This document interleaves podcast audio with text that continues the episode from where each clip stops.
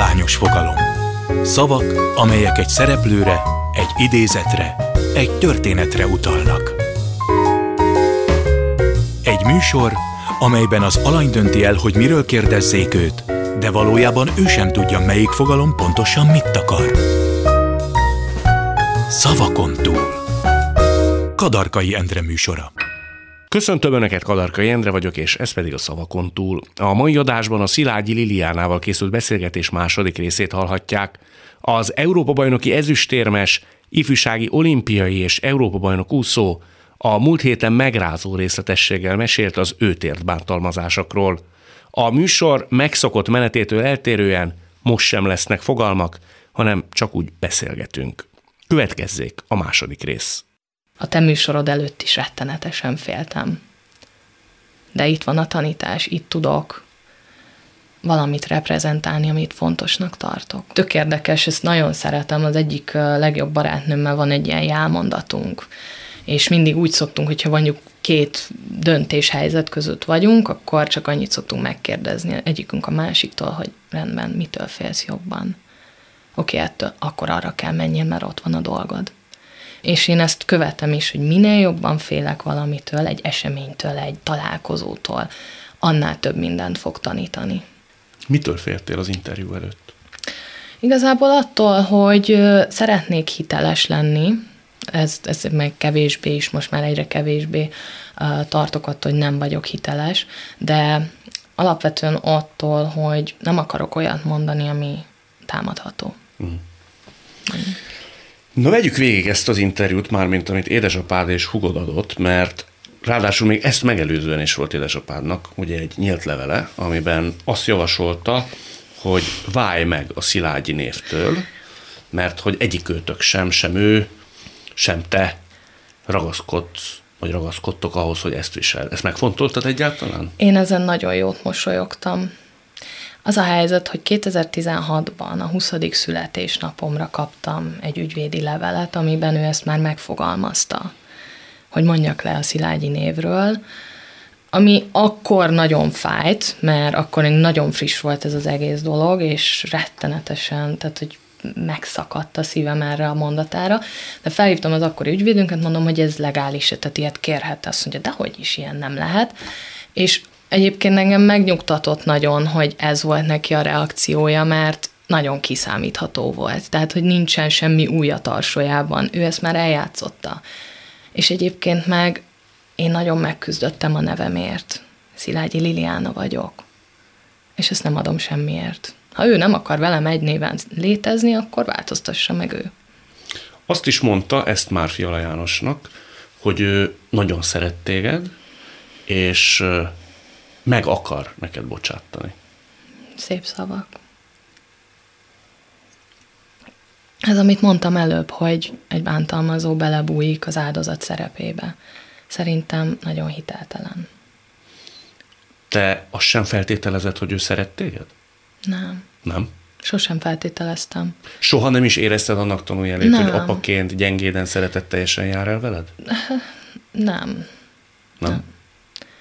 Nem, de Igazából, na és itt jön a megfelelési kényszer, hogy uh, én nagyon sokáig azt hittem, hogy azzal, hogyha én megfelelek neki, és mondjuk megcsinálom, amit ő kér, és ő boldog lesz, akkor azt jelenti a szeretetet. Viszont nekem ugye volt egy nagypapám, meg egy nagymamám, akik tök máshogy működtek. Tehát, hogy ők akármit csináltam, közeledtek felém kedvesen, dédelgettek, babusgattak, szeretgettek, meg egyébként az anyám is, tehát az anyám is azért amennyire tudott, de azért, azért próbált anyaként azért ott lenni, így klasszikus anyai érzelemvilággal, de hogy, de hogy az apám nem, nem, az apám sajnos, sajnos nem hiszem, hogy képes szeretni. Ő használni tud. A húgodat se szereti? Nem, nem. Ö, bocsánat, mert hogy Igazából azért nem tartom fernek ezt az egész dolgot, hogy amit a Gerdával csinál, mert uh, nyilván hallottam, meg visszahallottam azért, hogy a Gerda is miket mondott ebben ő kiállt az édesapja mellett. Persze, mert hogy egyébként az a durva, hogy én nekem is voltak olyan események, meg olyan történetek, meg olyan időszakok, amikor váltig az apám mellett álltam ki, és képes voltam az anyámat mondjuk félrelökni. Miért? Mert egy ilyen közegben, uh, egy ilyen közeget alkot, hogy, hogy már annyira megmásítja a valóságot, hogy tényleg elhiszed, és félsz nemet mondani, félsz megkérdőjelezni az ő valóságát. Tehát volt olyan helyzet, hogy egy vita szituációban dacára annak, hogy te láttad azt, hogy apukát például bántalmazta anyukádat, te egy vita szituációban apukád mellé álltál. Vita szituációban nem, viszont úgy magában az ilyen mindennapokban volt. Tehát, hogy mondjuk anyámat rengeteget szitta, hogy ó, ezt se csinálja meg, ó, meg ezt is szarul csinálja meg, á, á, á. És, és hát nyilván, tehát, hogy így vannak valóság alapjai annak, amit mond, látszólag. De azt nem magyarázta el, hogy mondjuk az anyám mit miért nem csinál, vagy hogy ő mit lát ebből, vagy hogyan tudná segíteni, hanem csak ellenséget generált. És ez a nagyon szomorú ebben az egészben, hogy, hogy a hugomat is, és nem tudhatom pontosan nyilván, mert hogy más személyiség a Gerda, de hogy voltam hasonló helyzetben, mint ő, hogy ki kellett állnom az apám mellett. És én egyáltalán nem is haragszom a Gerdára, tehát hogy én ezt meg is írtam neki, nem tudom, hogy megkapta-e, mert semmit, soha nem tudom, hogy megkapja az üzeneteimet, mert Milyen formában írtad meg neki? Uh, üzenet, ilyen WhatsApp üzenet. Nem tudom, hogy még az a telefonszáma, de írtam neki, hogy nem haragszom rád. Ez a fiala interjú után volt? Igen, igen. Azt írtad neki, hogy nem haragszom rád? Igen. És nem válaszolt? Nem, de jó pár éve nem válaszolt már azért én keresem elég sokat, megkerestem. Ő azt mondta ugyanebben az interjúban, hogy te Isten igazából soha nem tekintetted őt testvérednek. Mondom, tehát megértem, hogy miért mondja ezt. De miért mond ilyet? Mert az apámnak meg kell felelni, mert az apámnak van kiszolgáltatva. Tehát itt jó testvérek voltatok? Figyelj, én nem mondom azt, hogy, hogy jó vagy rossz testvérek voltunk. Figyelj, az a helyzet, hogy reggelig tudnám mesélni ezeket a történeteket. És, és nem mondom, hogy nem nagyon fáj, amit a Gerda mond.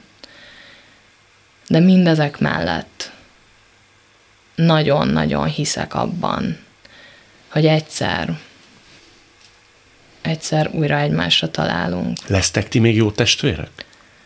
Én nagyon hiszek benne, mert van egy 12 éves alapunk. Tehát azt képzeld el, hogy én, én az anyámnak, mikor 5-6 éves voltam, üvöltve sírtam, hogy akarok egy kis testvért. Nagyon akartam, és amikor anyukám terhes lett a Gerdával, én a világ legboldogabb ember voltam. Tehát, hogy így annyira örültem, hogy végre van valaki, akivel megoszthatom. Ehhez képest azt dolgokat. mondja Gerda, és most már nem konfrontációt akarok itt szítani, de hát mégiscsak szerintem kellene reagálnod ezekre a nyilatkozatokra. Ők azt állítják, tehát az édesapád és Gerda, hogy te mindig benne láttad a riválist úszóként is, és féltékeny voltál rá. Aha. Hát, figyelj, most így elemezhetjük ezt az interjút, de erre mondom azt, hogy az apám egy nagyon ravasz, és nem feltétlenül egyenes ember.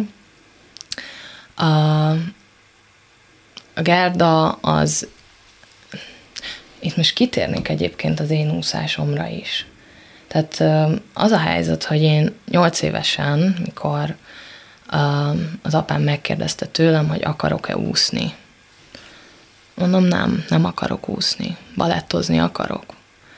Másnap lekerültem az úszodába.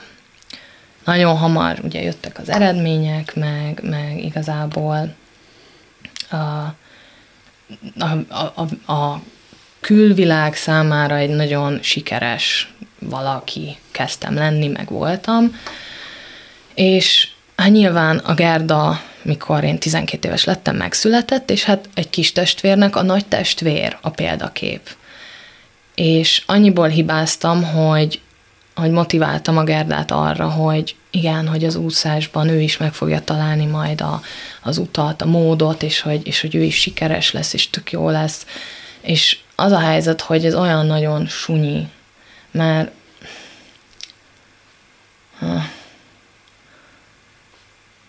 nem, igazából, igazából most tehát, hogy, hogy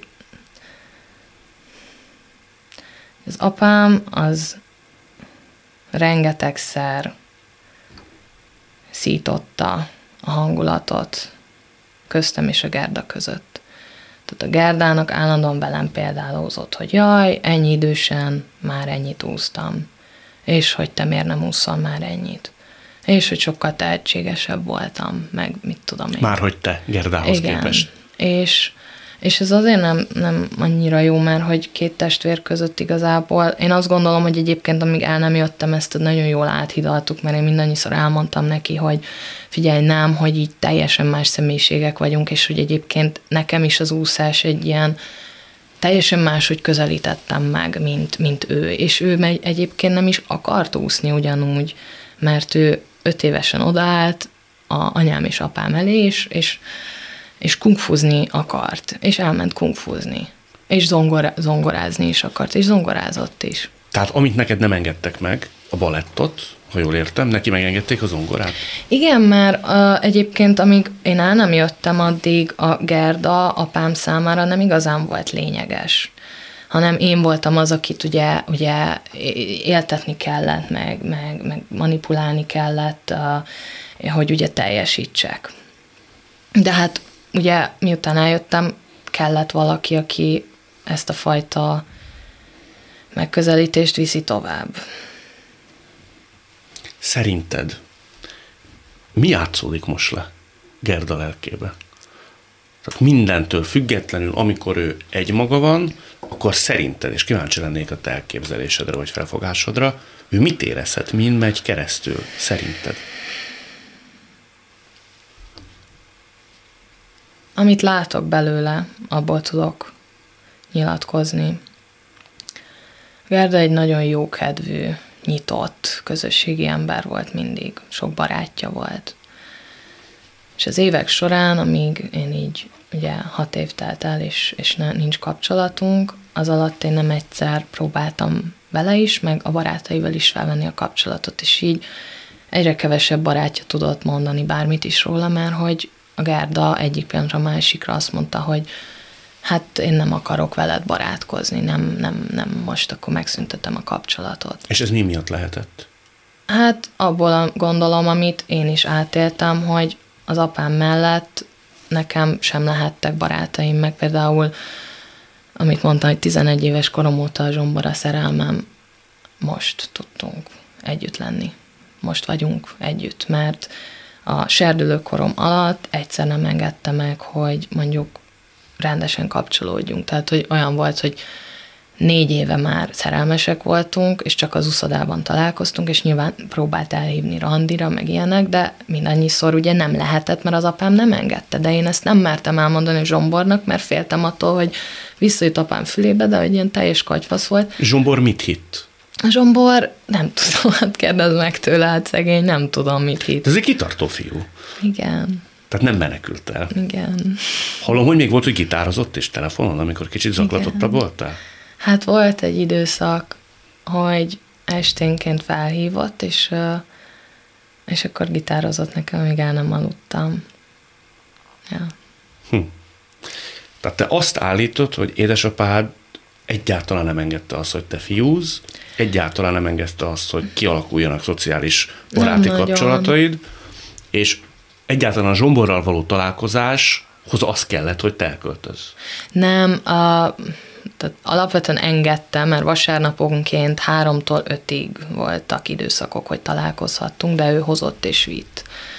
De hát az már akkor én 15, 16, 17, talán inkább 16, 17 voltam, tehát hogy azért viszonylag már úgy illet volna valamilyen kapcsolódásom ugye a másik nemmel is, de, de, de ennyi volt, és hát igazából mind, mind amikor nekem mondjuk kapcsolatom volt, mert bár, bárkivel, baráttal, vagy bármilyen kapcsolódásom, akkor az valahogy úgy ki, ki volt úgy forgatva, hogy ez a teljesítményem róvására megy, hogy nekem nem szabad barátkoznom. Ezt állította ő. Igen, mert hogy, mert hogy elviszi a figyelmemet a teljesítményről. Zsombor mikor tudta meg a te utadat, gyerekkorodat, megpróbáltatásaidat? Hát szerintem úgy a teljes történetet két éve, amióta együtt vagyunk, akkor mondtam el neki, mert mondjuk így 16-ban is így próbáltunk kapcsolódni, de hát én rettenetes állapotban voltam, tehát teljesen kiszámíthatatlan és beszámíthatatlan volt az,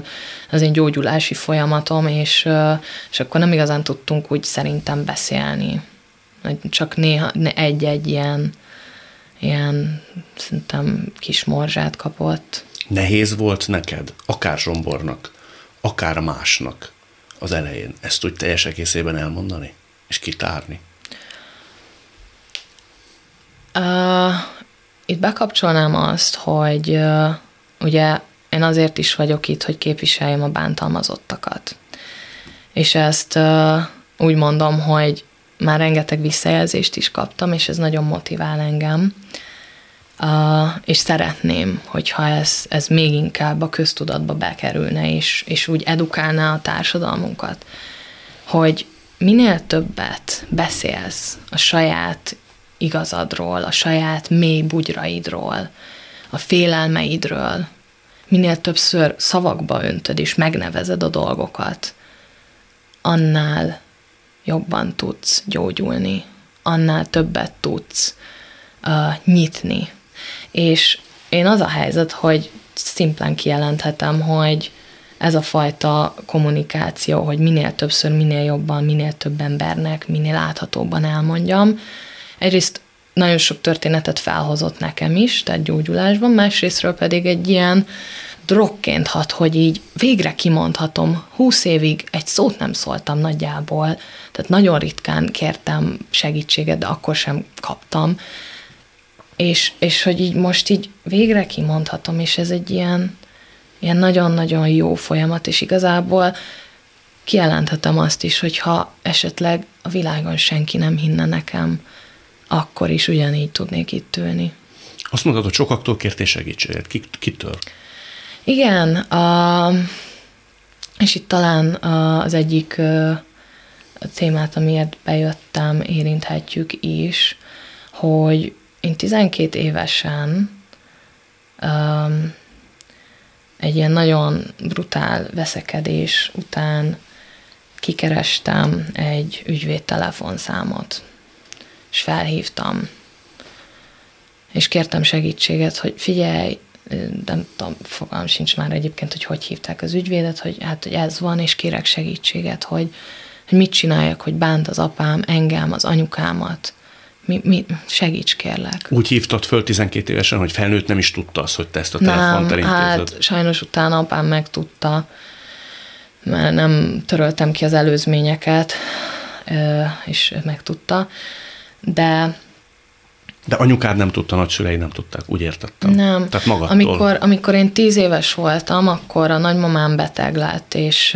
ott az nagyon-nagyon elvágta a fonalat így tőlük sajnos, mert már ne, nagymamám nem tudott beszélni, meg, meg ilyen teljes felügyeletet igényelt, és hát ugye hát tíz éves gyerek nehezen tud kapcsolódni így, a, meg plusz a nagyapám rákos lett, és ő is azért így elég hamar és gyorsan sajnos így megrogyogatott, úgyhogy így úgy voltam vele, hogy nem akarom őket terhelni tovább ezzel.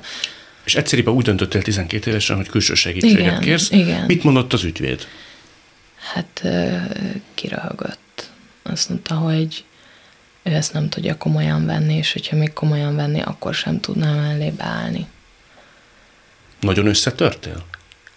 Um, érdekes módon működök, mert hogy, mert hogy ha mondjuk becsapják előttem az ajtót, akkor bemászom az ablakon. Ha az ablakot csapják be előttem, akkor bemászom a kéményen. Tehát, hogy így, így ott volt egy ilyen visszajelzés, oké, okay, rendben, a, akkor nincs külső segítség, hivatalos segítség, mentem tovább, edukáltam magamat, meg folyamatosan naplót vezettem, meg, meg, meg így próbálkoztam ugye azt a részemet így külön tartani ettől az egésztől, meg, meg ugye anyámat, meg a hugomat így, így viszonylag azért, azért amennyire tudtunk ugye kapcsolódni, és ugye hát 16-ban megint uh, mentem ügyvédekhez, Mert amikor eljöttem, én egyébként úgy voltam vele, hogy én akkor most, most lerántom a leplet erről az egészről. Azért ehhez hozzátartozik az is, hogy a 2016-os olimpián így azért egy elég furcsa interjút tettem, amit a mai napig nem tudok végignézni, és egy ilyen közgúny tárgyává lettem kitéve, és nagyon igazságtalannak tartottam, hogy... Mit mondtál ott pontosan? Aj, nem tudom. Teljesen. Ez az teljesen olimpia után volt? Ez maga a főszámom utáni nyilatkozatom volt. De csak az érzés van meg, hogy rettenetesen kétségbe vagyok esve. És hát ez eléggé látszódott is valószínűleg az interjúban, de hát nyilván nem mondtam ki, hogy mi, mi történt, csak így ilyen, gondolom, egy hatalmas katyvaszt így odadobtam az országnak, így az olimpián, és hát akkor másnap meg, vagy harmadnap, vagy másnap, vagy harmadnap megjelent egy ilyen cikk, hogy a legszórakoztatóbb olimpikon, és így az volt bennem, hogy nem, annyira félreértitek, de itt egyben egyébként meg is fogadtam, hogy ha megszólalok, akkor akkor azoknak, akiknek félreérthető a hangjuk, a, a mondani valójuk, azoknak szeretnék egy képviselet lenni. Ez itt továbbra is a szavakon túl, Szilágyi Liliánával. Szóval azt mondod, hogy 12 évesen megpróbáltad, az ügyvéd kvázi kinevetett. Milyen következtetés vontál le mindenből, hogy egyedül vagy? Tehát külső segítségre nem számíthat? Hát leginkább ezt, hogy egyedül vagyok, de alapvetően így a bántalmazásnak a, a lényege is igazából az, hogy így nagyon egyedül érzi az ember magát benne. Te feljelentést tettél-e édesapád ellenében? Itt jön az egyik téma, amiért bejöttem. Uh, ugye hát a megszólalásom után uh, én elkezdtem ezt a folyamatot. Uh, és ez az elmúlt három és fél hónap igazából arról szólt, hogy összetettünk az ügyvédeimmel egy nagyon komoly paksamétát. Uh, van igazságügyi orvos szakértői véleményem, ami kimutatja, elmondja, levezeti a személyiségemből, meg mindenből egy vizsgálat volt, hogy igazat mondok. Hogy bántalmazott vagy? Igen, igen. Uh, illetve van, hát nem tudok, nem tudom pontosan, mert még egyébként akár még várok is ilyen tanúvallomásokat, de 20 feletti tanúvallomásom van, hogy így mert az apám nem csak engem bántott, meg nem csak velem viselkedett nem helyén valóan, úgyhogy így vannak tanúvallomásaim. Kikkel még? Nem akarok neveket mondani. De a családon kívüliekkel is? Igen, igen. Sporton belül? Is, is. Tehát, hogy nem feltétlenül lényeges most ez. 20 ember van, aki a te igazodat támasztja alá, ha jól sejtem. Igen. Akik nagyjából egészében ugyanazon mentek keresztül, mint te. Nem, nem. Így vagy úgy, de tudják igazolni, hogy az apámnak a személyisége milyen. Ja, értem, értem, értem. értem. De igazából, amit mondani akarok, hogy képzeld el, hogy hetekkel ezelőtt így nagy agonizálásokban voltam, hogy nem, nem éreztem tiszta szívből azt, hogy ez helyén való. Pontosan amiatt, hogy ugye 12 évesen is volt egy ilyen élményem, plusz az, hogy 16-ban is volt egy ilyen élményem, hogy, hogy nem kaptam segítséget, és most, hogy egy ilyen média felhajtás lett belőle, most így az emberek el is várják, ugye, hogy legyen valamiféle folytatása. És hát az a helyzet, hogy pont egy hétvégén voltam, és, és a nagyapám nagyon sok könyvet hagyott rám.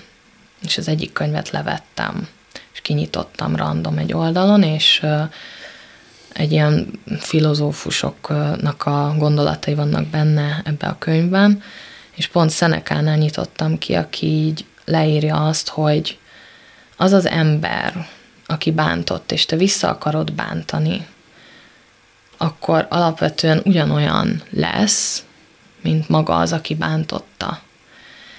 Mert, tehát, hogy én nekem a személyiségem egyébként nem tud, nem vagyok képes sajnos haragtartó lenni. Ezt azért mondom, hogy sajnos, mert sokszor volt az, hogy kellett volna még egy kicsit azért így, így haragot, meg távolságot tartani, és nem tudtam, mert én nem tudok haragot tartani, nem tudok gyűlölközni, nem tudok ö, ö, büntetést kiszabni. Ha jól sejtem, ez a magyarázat arra, hogy nem tettél feljelentést? Igen.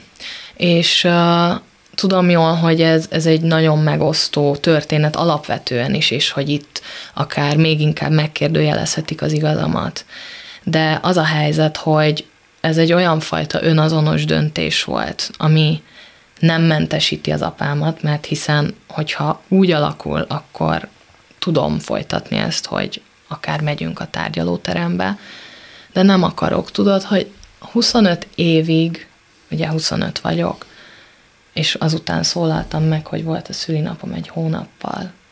25 évig azzal foglalkoztam, hogy az apámnak hogyan tudok megfelelni, hogyan tudom az ő, az ő energiáit ugyanúgy végigvezetni, vagy segíteni, felerősíteni. És az a helyzet, hogy én egy másodpercet nem éltem még önmagamért. Egy másodpercet nem volt az, hogy a saját döntéseim által, akár hibáim által tanulok, és, és, és, és felnőtté válok. De ez ellentmond annak, hogy egy ember, aki ezt és ezt tette veled, annak nem kell felelnie a tetteiért? Figyelj, az a helyzet, hogy én nem hiszem, tehát, hogy őszintén nem gondolom és hiszem, és ez az én esetem, ez az én megélésem által van, hogy ha mondjuk ő börtönbe kerül, akkor nekem attól jobb lesz. Én azzal, hogy megszólaltam, és elindítottam azt a fajta gyógyulást a társadalmunkban is, mert nagyon sokan elkezdtek gyógyulni, nagyon sokan visszajelzik, hogy vagy felfedezték, meg, meg szervezetek is mondták, mondják, hogy, hogy ennek úgy tűnik, hogy elindulhat a gyógyulási folyamat a társadalmi szinten is. Mert rengeteg olyan történet van, ami sokkal rosszabb, mint az enyém. És, és hogy az a helyzet, hogy, hogy nekem annyi volt a célom mindig is, hogy ezt ki tudjam mondani, és legyen ennek tere. És azzal, hogy én egy segítő szerepébe akarok beleállni, mert az akarok lenni egy segítő, aki... aki a traumatizáltakon segíteni igen, vágyós igen, akaró ember? Igen, igen. Akik tényleg valójában segítségre szorulnak, azoknak akarok példát mutatni. És azzal, hogyha én még négy-öt évet, mert nagyjából ennyi egy ilyen feljelentés is, maga a tárgyalások, meg, meg minden. Na, az én, tehát hogy ebben az esetben is. Négy-öt év lenne, addig nem tudok elkezdeni foglalkozni, mondjuk létrehozni egy egyesületet, vagy egy alapítványt, vagy, vagy úgy edukálni magamat, hogy, hogy tényleg valójában egy, egy olyan segítő legyek, aki nem csak azt tudja mondani, mert jelenleg csak annyit tudok mondani az üzenetekre, hogy nagyon sajnálom, itt van három darab ügyvédszám, itt van négy darab pszichológus szám, ezt a szervezetet talán meg tudod keresni, hogy finanszírozzák egyébként ezt az egész folyamatot, ezt a feljelentést, mert hát ez pénzbe kerül ugye ügyvédet fizetni, meg minden ilyesmit. Ezt még akkor is így gondolod, és most az ördögügyvédje leszek, hogyha vannak olyan nézők vagy követőid, akik szemében például ez a lépés, hogy te nem teszel feljelentést, gyengíti a te hitelességed. És azt mondják, hogy hát igen, elmondasz történeteket, de végső soron a bíróság előtt ezt mégsem akarod igazolni. Én emberileg értem ennek igen, az egész kálváriának a igen. borzalmát, és Teljes, az ember szeretne igen, ebből kimaradni. Igen, persze, teljes mértékben, és, és ez egyébként uh, nyilván tartok is tőle, de közben meg ott van az, hogy ugye az úszó szövetség is csinált egy vizsgálatot. Ott már van egy döntés. Az egy visszaigazolta azt, hogy én mit meg hogyan mondtam ki. Másrészt van ez a szakértői véleményem. Ott van, visszaigazolja. Plusz az a helyzet, hogy egész életemben próbálkoztam azzal, hogy meggyőzzem az embereket azzal, hogy ez valójában történik. Mert rengeteg emberre találkoztam, akik nem hittek ebben. Már neked? Igen, nem hitték, hogy jaj, nem, hát de hogy is. De kik voltak ezek? Barátai? Teljesen mindegy, nem lényeges. Azért nem lényeges, mert, mert én nem attól leszek az, aki, hogy a környezetem visszaigazolja. És nem veszítek a hitelességemből, a segítő szándékomból, hogy én nem viszem ezt végig. Figyelj, olyan történeteket kapok, például, nevek nélkül mondom, hogy egy anyuka feljelenti az apát, mert molesztálja a 6-7 éves kislányt. Vannak bizonyítékai. Bemegy feljelentést tenni. Az apuka, aki egy neves, vagy sok pénzzel rendelkező valaki, bemegy ebbe a, ebbe a közegbe, lefizeti a szakértőt, vagy nem tudom kicsodát, és az anyát zárják börtönbe, és az apának ítélik a gyereket. Tehát, ha jól sejtem, te a magyar igazságszolgáltatásban sem bízol annyira. Ebben nem akarok belemenni, mert ugyanúgy, ahogyan pszichológus nem vagyok, ügyvéd sem vagyok, én a tapasztalataimat tudom elmondani. Én azt gondolom, hogy amit, amit így a közegen mondott, hogy vannak jó törvények erre az egész bántalmazásra, viszont a társadalmunk nincs edukálva arra, hogy egy bántalmazást hogyan kell kezelni. Sem a bántalmazott nincs edukálva, hogy mit kell csinálni, milyen lépéseket kell tenni ahhoz, hogy ő kijöjjön abból a helyzetből, sem a, sem a közeg maga, akik nem, nem nincsenek benne ilyenben, nem tudják ezt felfogni, nem értik, mert hogy mi, a, mi az első reakció.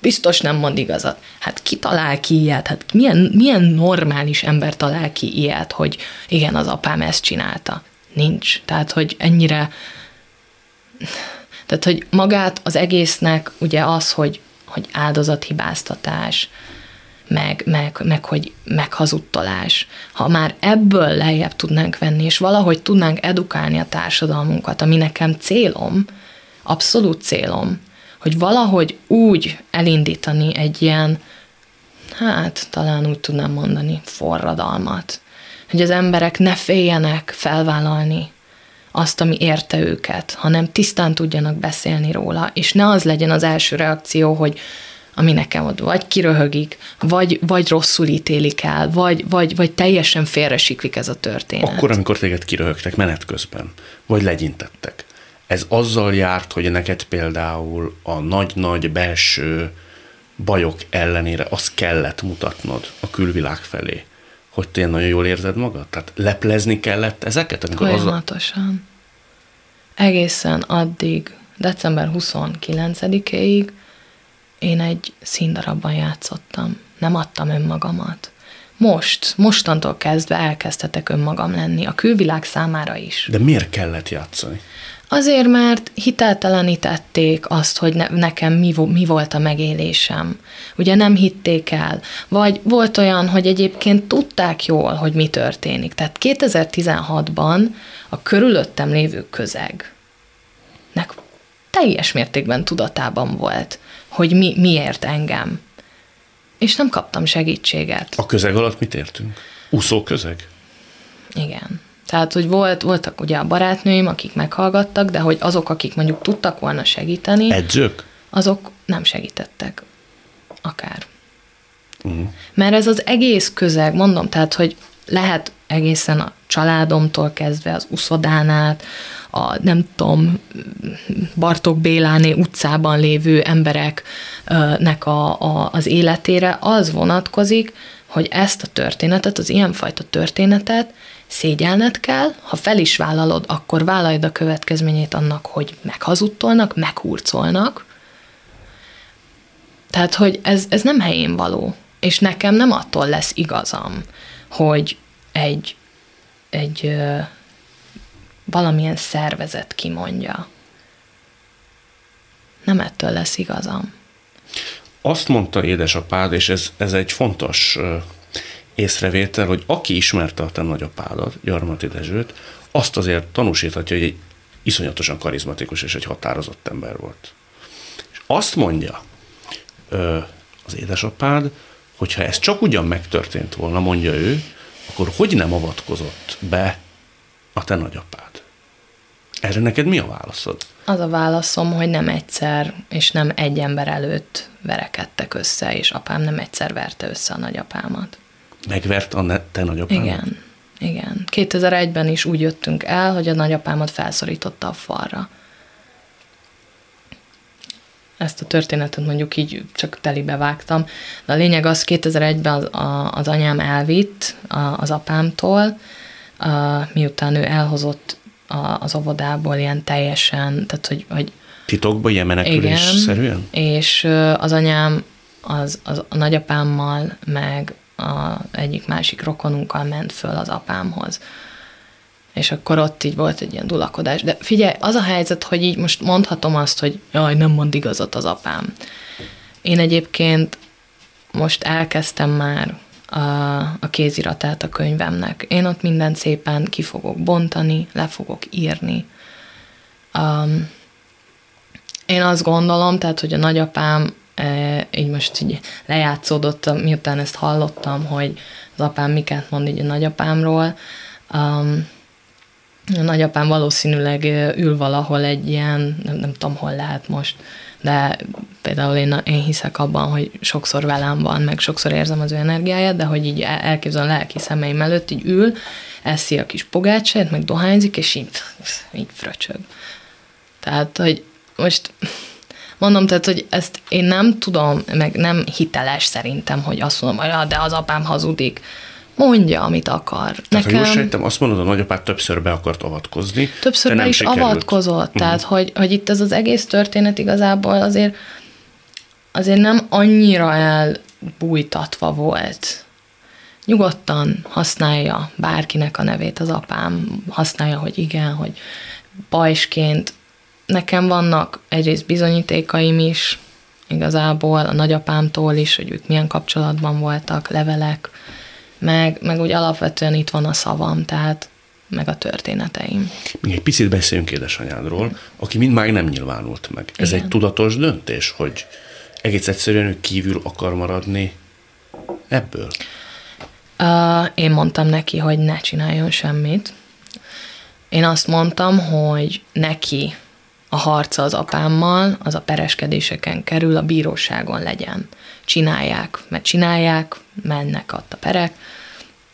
Uh, én ezt így akarom, és ez az én döntésem, amiben én senkit nem akarok belehúzni. De nem erősíteni a te hitelességed és történeted, ha ott ülne melletted? Lehet, de én azt látom, hogy anyukám még nincs kész arra, hogy megnyilvánuljon, és nem akarom, hogy sérüljön. Uh-huh. Tehát, hogy ezt én kértem tőle, uh, nyilván nagyon sokat beszélgetünk, meg, meg ő is készül, aminek képzeld, nagyon örülök, hogy az elmúlt hat évben nagyon sokszor kérte, hogy menjen el szakemberhez, pszichológushoz.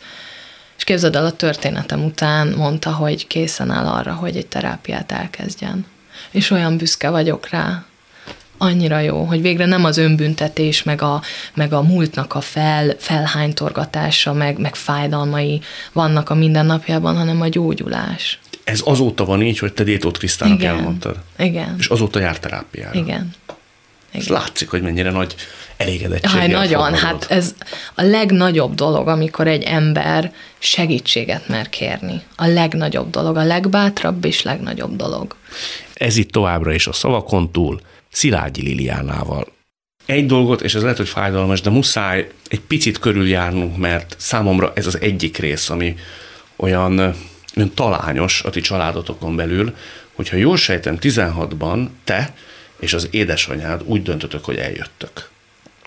Gerda esetében egyértelmű volt, hogy ő ott marad. Mert azért egy anya helyzetét végig gondolva, neki azért ez szívszaggató lehet, hogy az egyik lánya jön vele, míg a másik az ott kell, hogy maradjon. Ez egy nagyon nehéz időszak volt, és a mai napig nehezen beszélek róla, de az a helyzet, hogy 16-ban, mikor én eljöttem az anyámmal, mi nem tudtuk, hogy nem tudunk visszamenni abba a házba, a Gerdához. Tehát én úgy jöttem el, hogy egy délelőtti edzés után amennyi cuccom volt összepakolva, semmi nem volt nálam. És, és én nem gondoltam volna, hogy, hogy, hogy ennek ez az egésznek ez lett a vége, és anyám sem most belekezdhetnék történetekbe, hogy valójában ő miért jött el, de ezt majd, majd mondom, úgyis lesznek még időszakok, meg magyarázatok bizonyos dolgokra, és tök, teljes mértékben megértem, hogy rengeteg kérdőjel van ebben a történetben. De nem tudok mindenre válaszolni. Amire tudok ezzel kapcsolatban az az, hogy én 16-ban, miután eljöttem, mi visszamentünk egyszer a Gerdáért, és én elhoztam az ölemben, az anyám el, el, elvezetett, volt egy ilyen kis faház a hegyen, ami a nagyapámé volt, és fölmentünk oda, és nekem ott volt életem első elég komoly idegösszeroppanása. És nem tudom, hogy mi történt azután, hogy elhoztuk. Az utolsó kép az az, hogy érzem, hogy, hogy, hogy valami feszít, szétfeszít, és, és, és hogy így nem értem a helyzetet, csomó kérdőjel volt bennem is, és, és, és ott volt egy ilyen képszakadás. És nem is tudom, hogy mi a következő emlékem ebből az egészből, de ebben a következő emlékben már a Gárda nincsen ott. Nincs veletek, Nincs hanem velünk. a édesapád házában van. Igen, anyám azt mondta, hogy, hogy a Gárda azt mondta neki, hogy 12 évig nem volt apám, most ki akarom próbálni milyen. És hogy az anyám elvileg, ha jól tudom, akkor visszavitte, de nem tudom pontosan, és mai napig anyámnak is nagyon fájdalmas ezt felhánytorgatni, mert mert ő folyamatosan küzdött az elmúlt hat évben a Gerdáért. Ők se beszélnek egymással? Nem engedi az apám. Tehát, Semmilyen hogy telefonon, nincs? Ne, hát úgy most annyi kommunikáció volt, hogy ugye volt egy hivatalos bírósági határozat, hogy az anyámnak ítélték az a, a, a Gerdát. Mert hogy bizonyítva volt, hogy, hogy az apám ugye erőszakos természetű és alkalmatlan a gyereknevelésre. És hát ez már olyan szinten volt, hogy, hogy, hogy kimentek apámékhoz, és, és elvették volna erőszakkal a Gerdát. De ők eltűntek. Már édesapád is Gerda? Igen, eltűntek. Ez mikor történt? Ez pont a két, most tavaly, Gerda 18. születésnapja előtt. Ja, hogy be akarta várni a 18. életévét, hogy betöltse. Igen. És most már szabad akaratból lehet ott édesapád Igen. mellett. De hát hat év eltelt, hát nyilván olyan mentális állapotban van, hogy még nem gondol, szerintem még egy ideig nem is fog ebben mélyen belegondolni. És szerintem a Gárda egyébként úgy fog eljönni, hogy, hogy szerelmes lesz, és egy fiú elhozza. Szerintem. Hát, ha van még egy zsombor. Igen. Neki számva. Igen. Te most abba hagyod a sportpályafutásod jól belecsapunk így a témákba, egyikből a másikba. Ö, kérlek szépen, itt ugye még az elején viszonylag a beszélgetésünknél megosztottam veled, hogy én nyolc évesen ugye odaálltam az apám elé, és mondtam, hogy nem akarok úszni. Majd másnap levitt az úszodába. Én attól a pillanattól kezdve felhagytam a, azzal, hogy ugye önmagam által döntsek és megvalósítsam magamat. És hát ehhez hozzátartozik az is, hogy nagyon korán, nagyon-nagyon hamar, tehát 11 évesen már, már bőves-bőven voltak eredményeim, és 12 évesen a nemzetközi szinten is. Tehát, hogy így nagyon hamar jöttek a visszajelzések, hogy na, Liluka tehetséges, jó a genetikája, nagy úszó lesz belőle, és én nagyon élveztem azt, hogy, hogy végre valahára van egy olyan pont, ami, ami még az apámnak is örömet tud csalni az arcára. És elvesztem ebben. Elvesztem abban, hogy, hogy én sikert akarok kovácsolni, nem magamnak, mert én alapvetően alapvetően nem akartam úszni sosem. És ez Soha nem is élvezted? Életemben kettő verseny volt, amit, amit élveztem, és egyik sem az úszás miatt. Itt egyébként fontos azt is megemlítenem, hogy magát a víz közegét és a víz, ami, amit ad, azt egész életembe kísérni fogom. Mert, mert egy nagyon jó alapélményem van. Tehát, hogy nekem az uszodához a nagyapámnak a személyisége köt, amikor én gyerekként ott ugrálok a Komjádinak a nyolcas pályáján, és, és a világom legboldogabb gyermekényével a sellőt játszok meg, meg, meg minden. Tehát, hogy, hogy az úszodát azt nem tudom kizárni az életemből, viszont az a helyzet, hogy azzal, hogy én elkezdtem felvállalni önmagamat, felvállalni a döntéseimet magam előtt is, mert egyébként én egészen mostani januárig azt hittem, hogy én az úszásban kell megtaláljam magamat. Voltak, rengeteg kétségem volt, tehát hogy így, így nagyon-nagyon hosszú évek óta folyamatosan abba vagyok benne, hogy abba hagyom, nem hagyom abba, ezért is volt az a sok hektikus versenyem, ugye hát volt, hogy tök jól teljesítettem, volt, hogy egyáltalán nem voltam sehol, meg plusz amúgy a gyógyulások is, azok is közrejátszottak, de hogy így így nem tudtam sosem azonosulni azzal, hogy úszó vagyok. Hanem bele lettem téve a közegbe, és ugye a környezetem azt mondta, hogy na, de hát ez tök jó.